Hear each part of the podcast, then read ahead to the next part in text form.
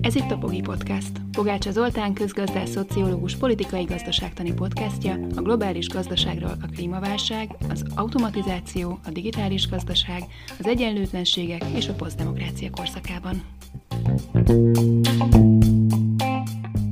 Bevezessük-e az eurót Magyarországon? Időről időre fellángol a vita ezzel kapcsolatban, de attól tartok, hogy ez a vita nagyon alacsony szinten folyik, és alapvetően nem szakmai vita, sokkal inkább valami fajta fura, felszínes politikai vita. Az ezért felelős jegybankelnök és pénzügyminiszter alapvetően halogatja a döntést. Hivatalosan azt mondja, hogy amikor 2004-ben beléptünk az Európai Unióba, akkor elvállaltuk, hogy előbb-utóbb bevezetjük az eurót, de céldátumunk továbbra sincsen. Fekete Győr András, a Momentum vezetője azzal érvel, hogy a magyarok kétharmada támogatja, vagy talán még ennél is több az euró bevezetését. Hát nem vagyok meggyőződve róla, hogy ez a legjobb érv, hogy szakpolitikai kérdésekben esetben az döntene, hogy az emberek hány százaléka támogatja, hogyha ezt a logikát követnénk, akkor a Momentum rengeteg szakpolitikai gondolata alapvetően nem élvezne nagy támogatást a magyar társadalomban, szóval nem biztos, hogy ez a legjobb. Schiffer András kifejezetten azt mondta, hogy aki beszeretné vezetni az eurót Magyarországon, az hazaáruló. Na, abban egész biztos vagyok, hogy ilyen típusú retorikával nem szabadna szakpolitikai kérdésekben élni, úgyhogy hogy érdemes megnézni, hogy milyen lenne egy vita Magyarországon, hogyha ez egy szakpolitikai vita lenne, illetve hogy milyen közgazdasági érvek alapján döntöttek, döntenek nálunk szerencsésebb országokban egy olyan kérdésről, mint az euró bevezetése. Erről lesz ma szó.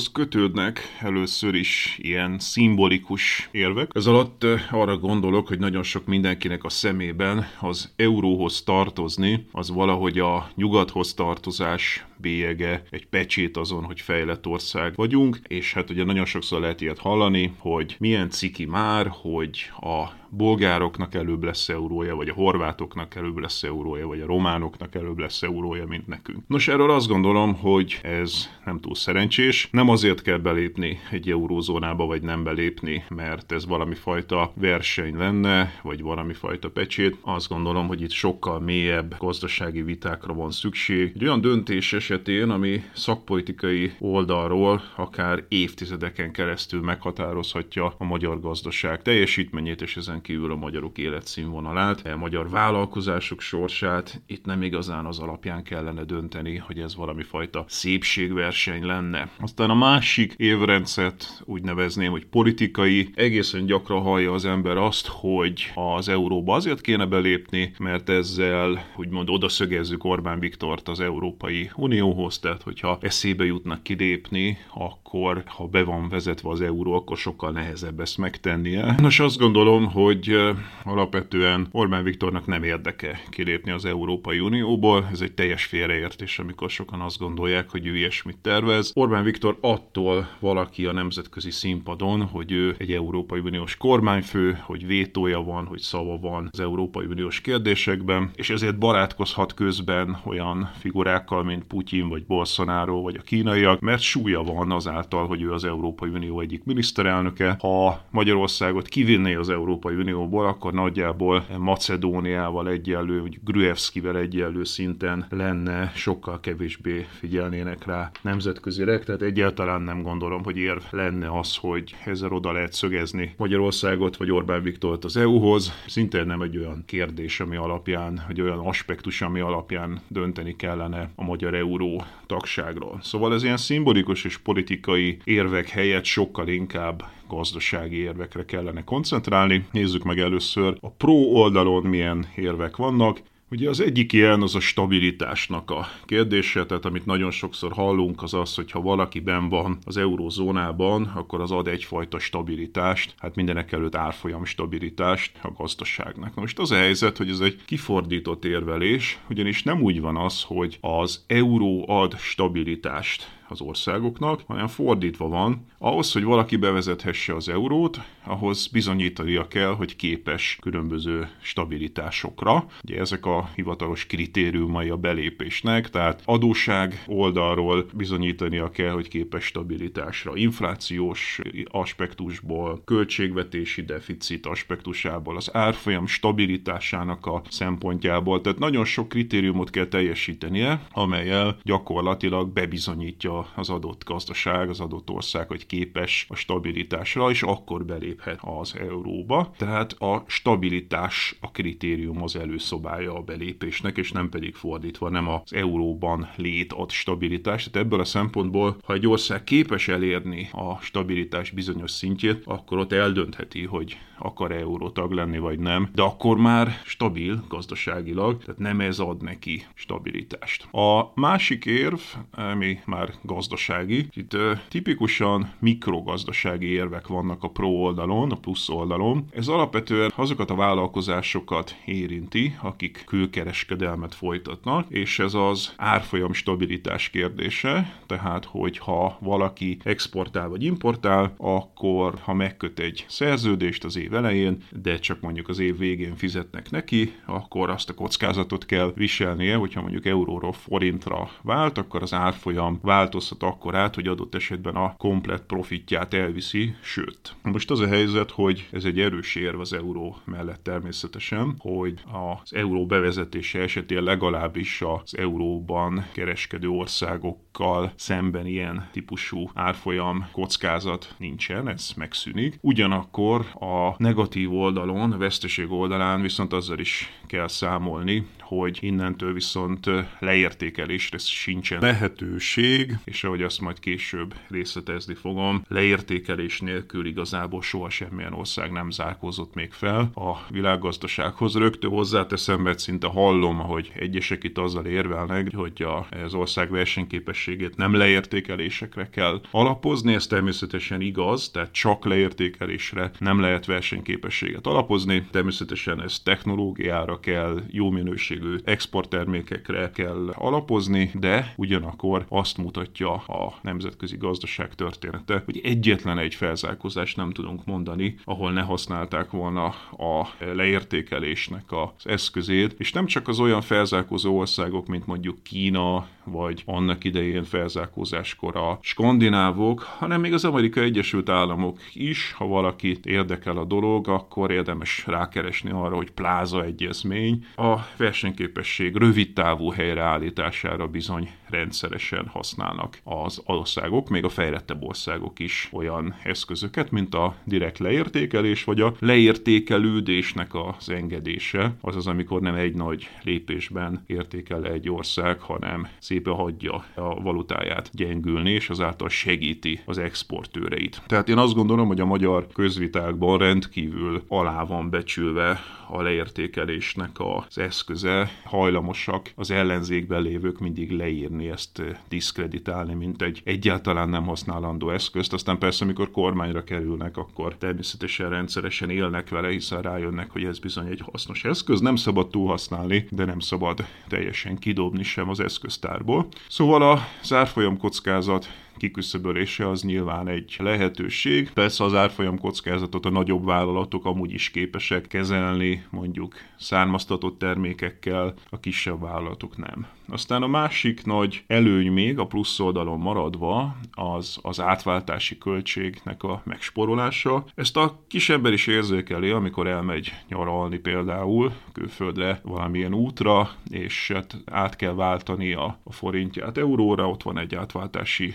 veszteség. Ezt nyilvánvalóan meg lehet spórolni, hogyha az euróval fizetőeszköz mind a két országban. Szóval ezek az igazi előnyei, és ezek mikroszinten jelentkeznek, olyan előnyök, amiket a hétköznapi ember, a hétköznapi cégvezető is érzékel, és ezért relatíve könnyű meglátni ezeket az előnyöket. Én attól tartok, hogy a hátrányait az euró használatának kevésbé lehet hétköznapi szinten érzékelni, azoknak egy nagy része inkább inkább makrogazdasági hátrány, és az emberek kevésbé hajlandóak makroszinten gondolkodni, érthetően inkább a hozzájuk közelebb álló mikroszint előnyeit és hátrányait mérlegelik. Azt hozzátenném, hogy nagyon gyakran az szokott egy érv lenni az euró ellen, hogy az a bevezetéskor valami fajta inflációt hoz. Azt gondolom, hogy ez egy nagyon gyenge érv, ez minimális. Tehát ugye vannak ilyen anekdóták, hogy a lírában mondjuk 40-50-60 centet érő espresso kávét, amikor bevezették Olaszországban az eurót, akkor fölemelték egy euróra. Nyilván voltak ilyenek,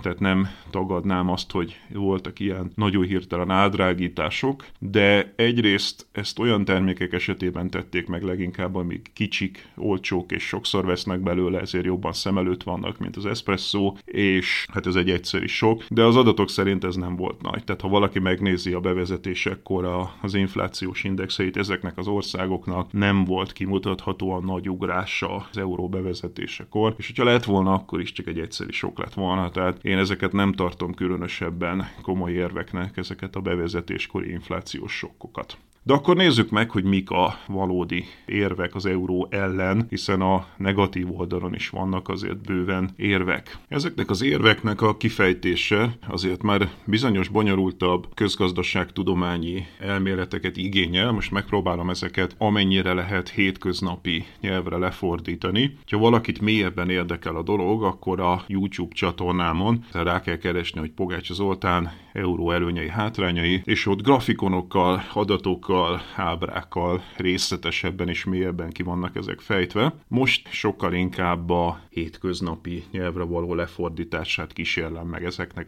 az ellenérveknek. Az első ellenérv az rögtön a kamatlábhoz kötődik. Itt ugye az a helyzet, hogy egy euró övezetnek, egy monetáris övezetnek alapvetően csak egy kamatlába lehet. Tehát amikor megállapítják a közös kamatlábát, a nominális kamatlábát, tehát nem az inflációval korrigált kamatlábát, hanem még az az előtti hivatalosan kikiáltott kamatlábát a zónának, akkor abból csak egy lehet, mert ha nem így lenne, akkor ugye elkezdenék hódszolászni az eurót, és kiegyenlítődne ez a kamatláb, tehát nem lehet több kamatláb, csak egy. És az a kérdés, hogy lehetséges-e egy megfelelő kamatlábat megállapítani különböző növekedési országoknak. Tehát ha vannak olyan országok a zónán belül, amelyek túlságosan gyorsan nőnek, meg amelyek túlságosan lassan nőnek, akkor lehetséges-e ezeknek az eltérő növekedési országoknak ugyanazt a kamatlábat megállapítani. Miért fontos ez? Azért, mert hogyha túlságosan gyorsan nőne egy ország, akkor ott ugye inflációs veszély lép fel, mindenki próbál vásárolni eszközöket, építőanyagokat, ezt-azt, és nagy az inflációs nyomás, nem tud a gazdaság olyan gyorsan termelni, és ilyenkor érdemes fölvinni a kamatlábat, hiszen akkor a beruházások felől, a megtakarítások felé késztetjük a pénzt, és ezzel egy kicsit csillapítjuk a túlfűtött gazdaságot. Ugyanakkor, hogyha egy ország recesszió felé tendel, vagy már akár recesszióban is van, akkor viszont lefelé kell vinni a kamatlábat, hogyha pont az ellentéte történik, akkor a megtakarítások felől inkább a beruházások felé tereljük a pénzt, mert ugye nem éri meg alacsony kamattal a bankba tenni a pénzünket, hanem inkább magasabb kockázatú, de magasabb profitabilitású projektek felé beruházunk ilyenkor, tehát lehet élénkíteni a gazdaságot. Na most az a kérdés, hogy az eurózóna az ilyen szempontból úgynevezett optimális valuta övezete, ami azt jelenti, hogy ezeknek a gazdaságoknak, ezek a gazdasági ciklusai, ezek összeálltak-e vagy nem, azaz, hogy ugyanakkor nőnek-e, és ugyanakkor csökkennek-e, vagy lassulnak-e, tehát hogy együtt mozognak-e ezek a növekedési és recessziós ciklusai. Egy gazdaságnak, hogyha igen, akkor ez egy optimális valutaövezet, és itt az optimális szó azért egy kicsit eufemizmus, mert itt konkrétan arról van szó, hogy ha nem állnak össze, akkor nagyon nagy baj van, hiszen nem tudunk megállapítani egy megfelelő kamatlábat, vagy túl magas lesz valakiknek, vagy túl alacsony lesz valakiknek. Itt nincs arany középút, ez nem úgy működik, hogy találunk egy arany középutat, mert valakiknek vagy túl magas lesz, vagy túl alacsony lesz. Most az a helyzet, hogy hogy ezt sokan szakértők már kimutatták, hogy az Európai Monetáris Unió, az Eurózóna az nem egy optimális valutaövezet. Tehát ki lehet mutatni hosszú távú adatokon, hogy bizony nem állt össze a különböző gazdaságoknak a növekedési és a recessziós ciklusa. Sőt, ugye mivel nagyon eltérő fejlettségű országokról van szó, ezért nagyon nehezen is állhat össze, hiszen ugye az eurótól félig meddig függetlenül azt várjuk, hogy legyen felzárkózás. És ez ugye azt jelenti, hogy a periférián lévő országok, és ebből a szempontból Magyarország egy, egyértelműen egy periférián lévő ország, szóval a periférián lévő országok zárkozzanak fel a centrumhoz, ahhoz meg ugye matematikailag arra van szükség, hogy évről évre magasabb legyen a növekedés ezekben az országokban, mint a centrum országokban. Ha nem zárkoznak fel, akkor ez önmagában egy probléma. Ha fölzárkoznak, akkor viszont definíciószerűen nem tud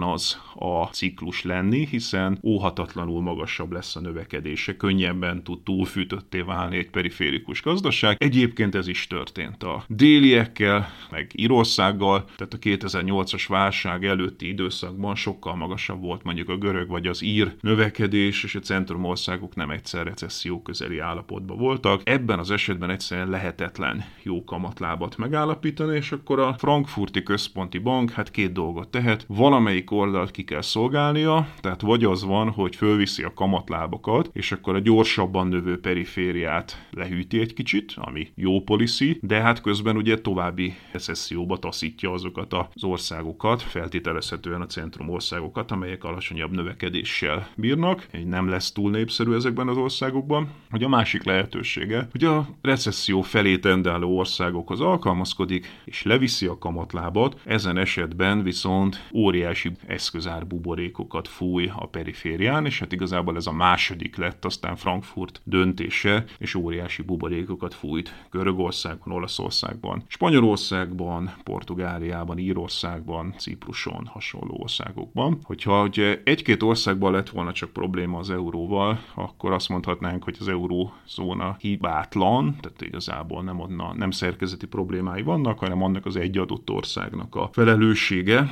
És hát persze soha nem mondanám azt, hogy ezekben az országokban ne lennének jelentős belső problémák, de ha nagyon hosszú a sora ezeknek a válságba jutott országoknak, és hát az eddig említetteket ki lehetne még egészíteni Szlovéniával, Finnországgal, a balti országokkal, szóval nagyon-nagyon sok országban lett probléma az euró használatából, ezért érdemes megfontolni, hogy esetleg az euró szerkezetével van valami baj, és hát nyilvánvaló, hogy az egyik probléma ez az, hogy lehetetlen igazából jó kamatlábot megállapítani, az egész országcsoportnak, de hát ez bele is van kódolva, tehát nem véletlen az, hogy Virág Barna Bása, Magyar Nemzeti Bank monetáris politikáért felelős alelnöke rendszeresen azt szokta hangsúlyozni, hogy Magyarország akkor fogja majd bevezetni hogy az eurót, vagy akkor szeretné bevezetni, hogyha mondjuk GDP-ben vagy bérekben fölzárkóztunk úgy 90%-ára az Európai Uniós átlagnak, hiszen akkor már ez az előbb említett konvergencia kritérium, ez az előbb említett tehát felzárkózási kényszer már nem olyan erős, mint ezt megelőzően, és ebből adódóan már ezek a problémák a kamat lábbal nem annyira jelentkeznek. Ez egy elég bonyolult összefüggés így, de remélem, hogy ezt így sikerült akkor részletezni. Ez tehát az első probléma,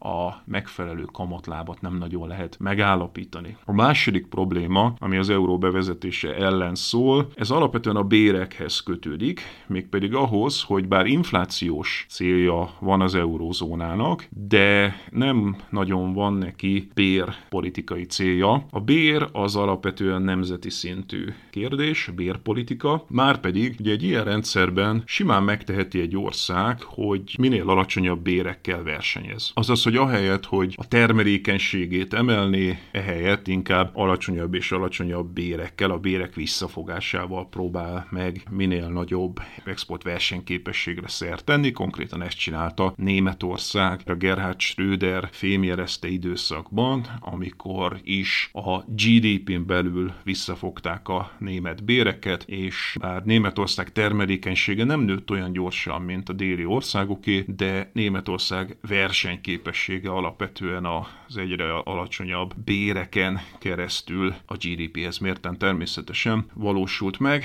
Hát ez ugye az azért nem jó politika, mert hogy kézeljük el, hogyha mindenki ezt csinálná, tehát ha lehetővé tesszük, hogy az eurozóna minden országa az alacsonyabb bérekkel, a bér visszafogással versenyezne, ugye ez egyrészt nem tesz jót a hazai alacsony bérezésű rétegnek, és Németországban bizony van egy nagyon széles réteg, akinek nem megfelelő bérei vannak. Ugye korábban Németországban relatíve egyenlőség volt bérek szempontjából, nem nagyon voltak kispénzű, kis jövedelmű emberek, és hát a Schröder féle csomag óta kialakult egy nagyon széles réteg Németországban, aki nem tud igazán megélni. Tehát, hogy belpolitikailag sem lenne jó, hogyha ezt mondjuk az Európai Unió minden országában követnék ezt a példát, és a másik, hogy hát ugye az egyik ország bérei, azok a kereslet a másik ország exporttermékei iránt. Tehát azt se felejtsük el, ha Németországban nem nőnek a bérek, akkor oda nehezebb exportálni. Ha minden eurózónás ország azzal versenyezne, hogy visszafogja a béreit, akkor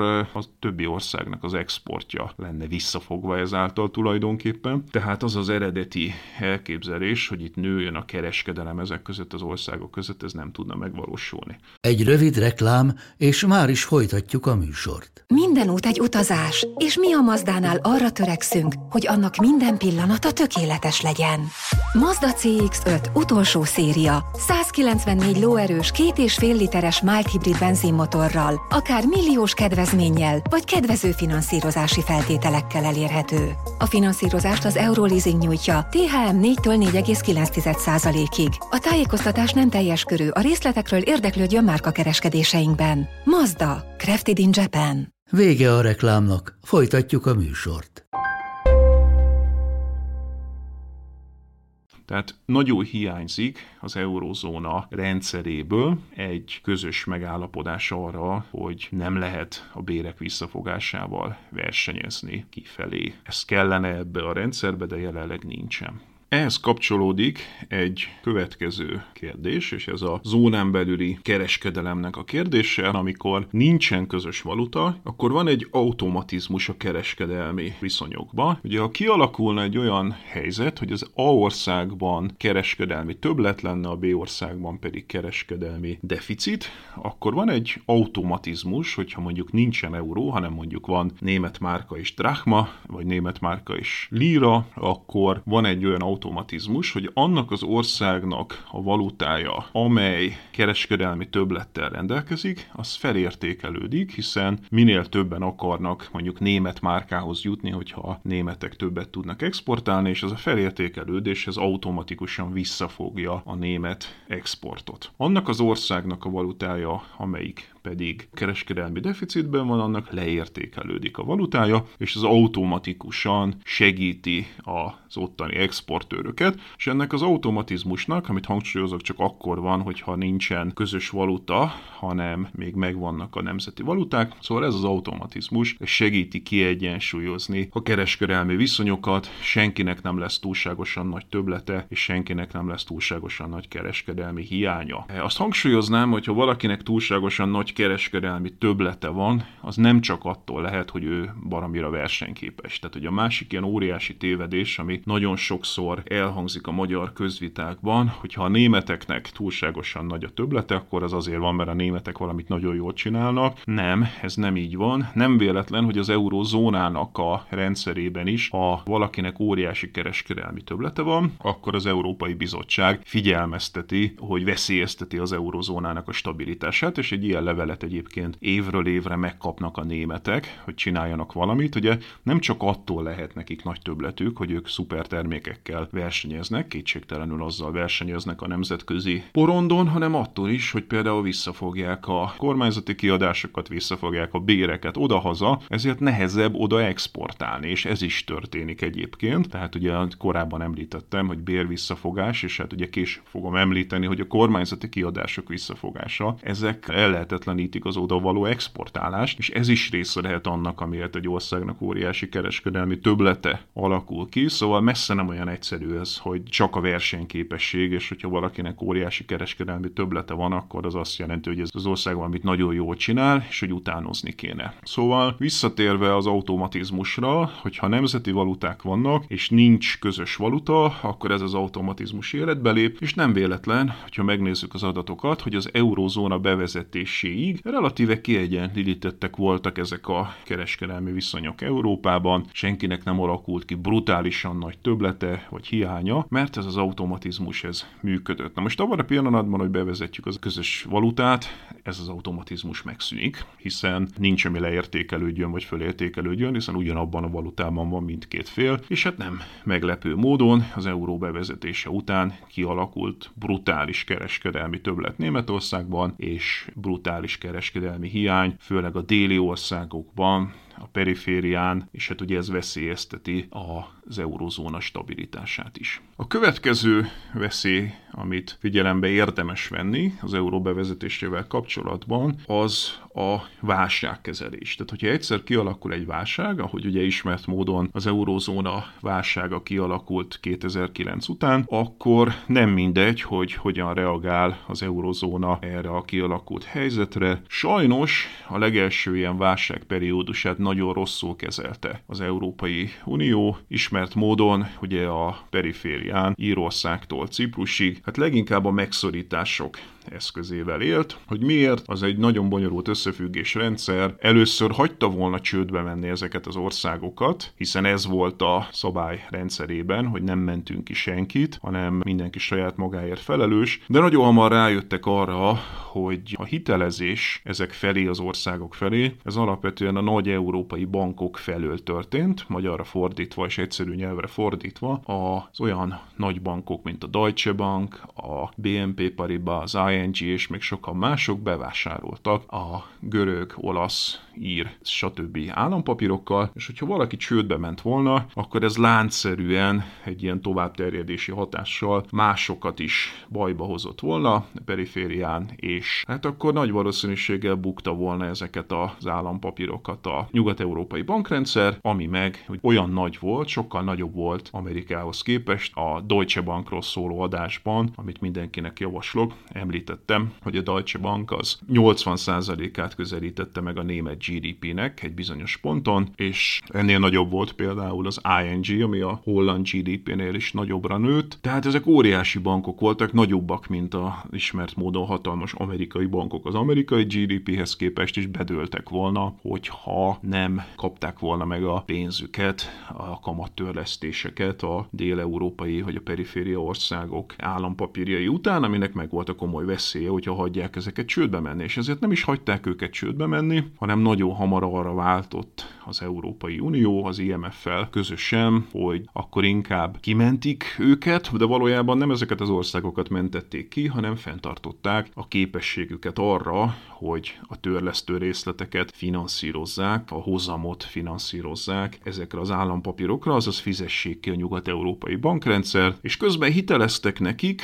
ezáltal gyakorlatilag átpakolták az adósságát ezeknek az országoknak. Hova? Hát alapvetően az Európai Bankhoz, az Európai Központi Bankhoz, illetve a közös európai ilyen puffer alapokhoz. Magyarul kimentették a nap végén nem az országokat, hanem ezeket a nyugat-európai bankokat, átpakolták a náluk lévő rossz adósságot, államosították tulajdonképpen a az Európai Központi Bankhoz, viszont ahhoz, hogy ezek a periféria országok képesek legyenek fizetni, ehhez hát egyrészt további hiteleket kellett nekik adni, ami tovább adósította el ezeket az országokat a helyet, hogy javította volna az adósságpozícióikat, másrészt pedig megszorításokat kellett ezekben az országokban eszközölni, visszafogták a kiadásokat az egészségügyre, az oktatásra, nyugdíjrendszerre, szociálpolitikára, aminek egyrészt brutálisan káros hatása lett ezekben az országokban. Leromlott az egészségi állapot, leromlott a humántőke, megállt a növekedés ezekben az országokban, tehát nagyon-nagyon káros hatása volt ezekre az országokra a megszorításoknak, és hát visszafogta a versenyképességét az Európai Uniónak magának, hiszen az Európai Unió közös versenyképességi stratégiája az úgynevezett Lisszaboni stratégia, majd később Európa 2020, csak jelzem, hogy lejárt ez a dátum, és nem sikerült az eredeti terv, az arról szólt volna, hogy a humántőkére építő versenyképes gazdaság makrorégió lett volna a legversenyképesebb a világon, de ezzel az eurozónára való megszorításos válaszsal gyakorlatilag nem azt követte az Európai Unió, ami a hivatalosan elfogadott versenyképességi stratégiája volt, tehát az eurozóna válsága idején az Európai Központi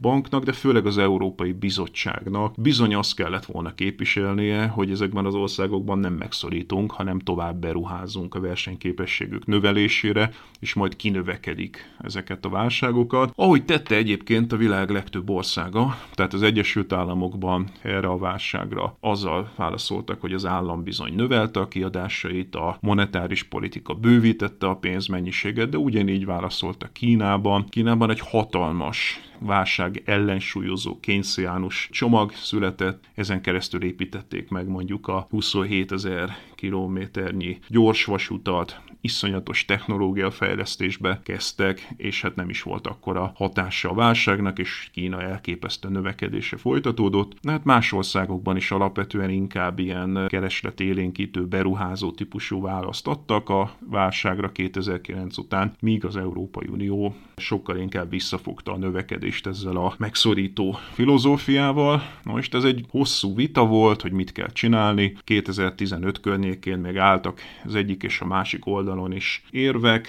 Ma már nagyon-nagyon kevesen gondolják azt, hogy ez ne lett volna egy óriási tévedés, hiba az Európai Unió oldaláról, amit az mutat meg, hogy a mostani válságkezelés, tehát a Covid válságkezelése már egy egészen más filozófiában történik, most viszont mindenki élénkít. Még Angela Merkel is, aki egyébként a megszorítások első számú enforcere volt a 2009 utáni időszakban, most ugye nem kell kimenteni német bankokat, hanem a német gazdaságot kell élénkíteni, és bizony Németország is a Covid válság idején egy nagyon komoly gazdasági élénkítő csomagot fogadott el, és az egész Európai Uniós válságkezelési és helyreállítási alapra az a filozófia jellemző, hogy költeni, költeni, költeni, hallani ezt az Európai Központi Bank vezetőitől, ugye ki egyébként ugyanaz a Lagarde, aki korábban megszorításokat erőltetett a dél-európai országokra, hallani ezt az IMF-től, a Világbanktól, egészen más filozófiában történik most már a válságkezelés. Nagy kérdés, hogy marad ez, tehát hogy el lehet-e mondani, hogy az Európai Unió már nem megszorításokban gondolkodik, hanem tanult a korábbi hibájából, és sokkal inkább a keresletélénkítő, versenyképességbe beruházó típusú válságkezelő politikára állt át. Én remélni tudom, hogy igen, és nem megyünk vissza egy konzervatívabb fiskális politika felé, vagy konkrétan a megszorítások felé. És ugye ezzel párhuzamosan a monetáris oldalon is egy expanzióba kezdett, tehát az elmúlt években bizony elfogadták azt is, hogy a pénzmennyiséget is növelni kell. Ugye ez volt a híres quantitative easing, amikor is az Európai Egybank mennyiségi bővítéssel próbálta megstimulálni a gazdaságot, és kamatok lenyomását próbálta meg elérni azáltal, hogy vásárolta az állampapírokat, és ezáltal serkentette a gazdaságot. És hát ide kötődik az utolsó nagyon komoly ellenér az euróval kapcsolatosan, és ez pedig az, hogy nemzeti valuta esetén a kormányzat bármikor megteheti azt, hogy nem szorul rá az adókra, ugye ez a monetáris finanszírozás, amiről most beszélek, a modern monetáris elméletről szóló rész, a Pogi Podcast leges-legelső adása volt, javaslom, hogy akit érdekel, az ezt hallgassa meg, tehát, hogy nem szorul adókra a kiadásai finanszírozásához, mert a jegybank gyakorlatilag bármikor képes kamatmentesen megfinanszírozni az állam kiadásait, és nem lesz belőle infláció szemben azzal, amit a mainstream neoklasszikus közgazdaságtanban képzettek azonnal gondolnak, hogy a gazdaságban forgott több pénz az óhatatlanul magasabb inflációt fog hozni, mert a kibocsátás képes alkalmazkodni, tehát lehet stimulálni a gazdaságot azzal, hogyha a jegybank növeli a pénzmennyiséget, bizony a gazdaság nagy része alkalmazkodik, ebből lehet értelmes feladatokat végrehajtani, amit egyébként a magángazdaság sosem hajtana végre, tehát meg lehet belőle finanszírozni az állami szektorban idős gondozókat, ápolókat, fel lehet újítani a házak szigetelését, mind a magánlakóházakat, mind a épületeket, lehet finanszírozni az átállást a fenntartható gazdaságra, természetvédelmet meg lehet belőle finanszírozni, és nagyon sok közösségi infrastruktúra beruházást is, és bizony képes a gazdasági kibocsátás alkalmazkodni, és nem lesz belőle infláció. Na most ugye ez a monetáris finanszírozás, ez akkor tud működni, hogyha saját valutája van az adott országnak, mert ha eurója van, akkor a forgásban lévő pénzmennyiséget Frankfurt állapítja meg, és ameddig nincs egy közös konszenzus arról, hogy az euró pénzmennyiségét bővítjük, és az euró zóna közösen csinál ilyen monetáris finanszírozást, addig ezt nem lehet nemzeti szinten csinálni, mert de facto az euró még akkor is, hogyha bevezetjük, egy idegen valutának számít ebből a szempontból, ha a Nemzeti Jegybank feladja a saját monetáris politikát, és ez nem csak az árfolyam politikát és a kamat politikát jelenti, hanem a pénzmennyiség bővítésének a lehetőségét is átadja Frankfurtnak, és ameddig Frankfurt nem hajlandó erre, addig ez ellehetetleníti a monetáris finanszírozást. A Covid válság alatt egyébként félig meddig elindult egyfajta gondolkodás ebbe az irányba. A világ egybankjai bizony monetáris bővítésbe kezdtek. A magyar is, az európai is, az amerikai is, sőt a brit jegybank konkrétan bejelentette, hogy közvetlenül kamatmentesen monetárisan fogja finanszírozni kormányzat kiadásait, tehát van egy elmozdulás ebbe az irányba, de ma még nem elmondható, hogy a világ nagy jegybankjai azok ezt a monetáris finanszírozást bevállalják. Nagy valószínűséggel, ha lesz digitális euró, meg digitális yuan, akkor ezt könnyebb lesz majd csinálni, de ezt most nem keverném ide, ha valakit jobban érdekel, akkor azt a Pogi Podcast részt hallgassa meg, amelyik a digitális valuták bevezetéséről szól, de minden esetre egy nagyon komoly ellenérv az euró bevezetésével szemben az, hogy monetáris expanziót sokkal nehezebb csinálni, ha nem saját valutánk van, már pedig ebből a szempontból az euró nem saját valuta. Fölmerül a kérdés, hogy mi a konklúzió mindebből, tehát hogyha ezt az egészet végig gondoljuk, és hát szakmai érvek alapján, közgazdasági érvek alapján gondolkodunk az euróról, és nem pedig politikai vagy kulturális érvek alapján, akkor érdemese Magyarországnak bevezetni az eurót. Én azon az állásponton lennék, hogy nem szabad ezt elsietni, érdemes végig gondolni. Azt nem mondanám, hogy utasítsuk el az eurót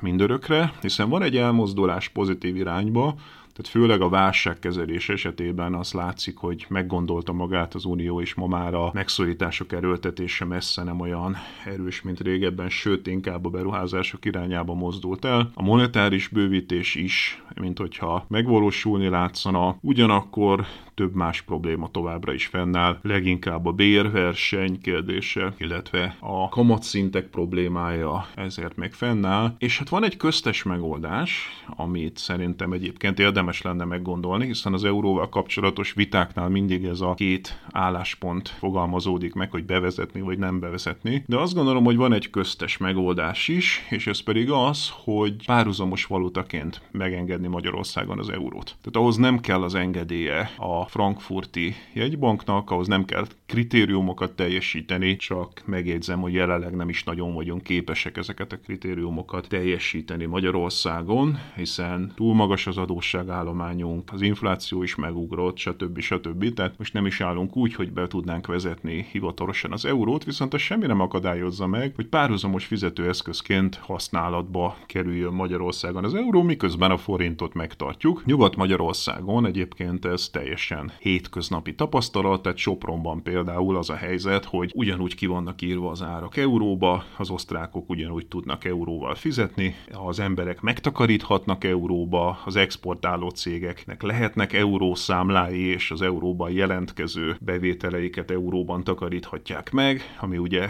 kiküszöböli az árfolyam kockázatot, kiküszöböli az átváltási költséget, és hát párhuzamosan lenne mindenkinek a pénztárcájában és a bank számláján euró és forint, és hát minden pozitívumát megőriznénk annak, hogy megvan a saját valutánk, és ugyanakkor közben pedig de facto részeivé válnánk az eurozónának, hiszen euróval is tudnánk fizetni. Szerintem ezt a köztes megoldást érdemes végig gondolni. Annál is inkább, mert azt azért érdemes végig gondolni, hogy az eurozóna válságának volt egy nagy tapasztalata, ami szerint az eurót bevezetni sok sokkal könnyebb, mint kivezetni, vagy hogy visszamenni a nemzeti valutához. Ugye ezt vicceskedve annak idején úgy fogalmazták meg, hogy az euró olyan, mint a Hotel California, hogy you can check out, but you can never leave. Az a probléma ugyanis, hogy ha az adott ország megpróbálná visszavezetni a saját valutáját, tehát mondjuk a görögök vagy az olaszok a válság közepén próbálták volna visszavezetni a drachmát és a lírát, amit egyébként sokan szerettek volna is ezekben, és továbbra is szeretnének ezekben az országokban, és hát ugye ismerjük, hogy mondjuk a német pénzügyminiszter Wolfgang Schäuble is ezt próbálta elérni, hogy vezessék vissza. Nos, különböző becslések szerint eznek a lépésnek a hatása katasztrofális lett volna. Tehát mondjuk a drachma azonnal leértekelődött volna kétharmadával a Nomura bankház becslése szerint, ami ugye azt jelentette volna, hogy a görög kis emberek a bankban lévő egész életen át összekuporgatott megtakarításaiknak a, az értékének a kétharmadát elvesztették volna egyik napról a másikra adott esetben, és ez biztos, hogy nem jó. Tehát nagyon-nagyon nehéz kilépni. Ugyanakkor, hogyha fenntartjuk a közös valuta mellett a párhuzamos valuta valutát is, a saját nemzeti valutát, akkor annak az árfolyamát egyébként könnyebb menedzselni ezzel párhuzamosan, és akkor nincs egy egyszeri sok a visszavezetéssel kapcsolatosan. Tehát legalább egy átmeneti időre érdemes lenne, annál is inkább, mert nem úgy tűnik, hogy el tudjuk érni például az adósság kritériumot, tehát átmeneti megfontolásból szerintem egy időre a nem hivatalos bevezetését az eurónak, hanem annak a megengedését, hogy párhuzamos valutaként funkcionáljon Magyarországon, és aztán egy idő elteltével pedig el lehet dönteni azt, hogy az eurózóna szerkezete megváltozott-e javult-e annyit, hogy most már hivatalos és kizárólagos fizetőeszköznek bevezessük az eurót, vagy pedig nem. Tehát létezik egy ilyen köztes megoldás, és ezt is érdemes lenne megfontolni, de minden esetre bármit is gondoljon az ember, akár az euró bevezetése mellett van, akár az ellen van, érdemes lenne egy civilizált szakmai vitát lefolytatni erről, és nem pedig felszínes politikai vagy szimbolikus érvek alapján próbálni a bevezetés mellett vagy ellen érvelni. És akkor a végén megint megismételném, hogy ha valakit mélyebben érdekel ez a vita, ezek az elemzések, akkor a YouTube csatornán Pogácsa Zoltán euró előnyei és hátrányai alatt megtalálja ezeket bővebben kifejtve a megfelelő közgazdasági elméletekkel, szerzőkkel, adatokkal végigvezetve.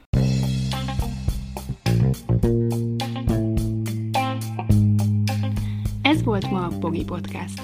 Ha vitába szállnál az elhangzottakkal, vagy témát javasolnál, keresd a Pogi blog oldalt a Facebookon. Ha támogatnád a podcastot, azt a www.patreon.com per Pogi Podcast oldalon teheted meg. Köszönjük! Ez a műsor a Béton közösség tagja.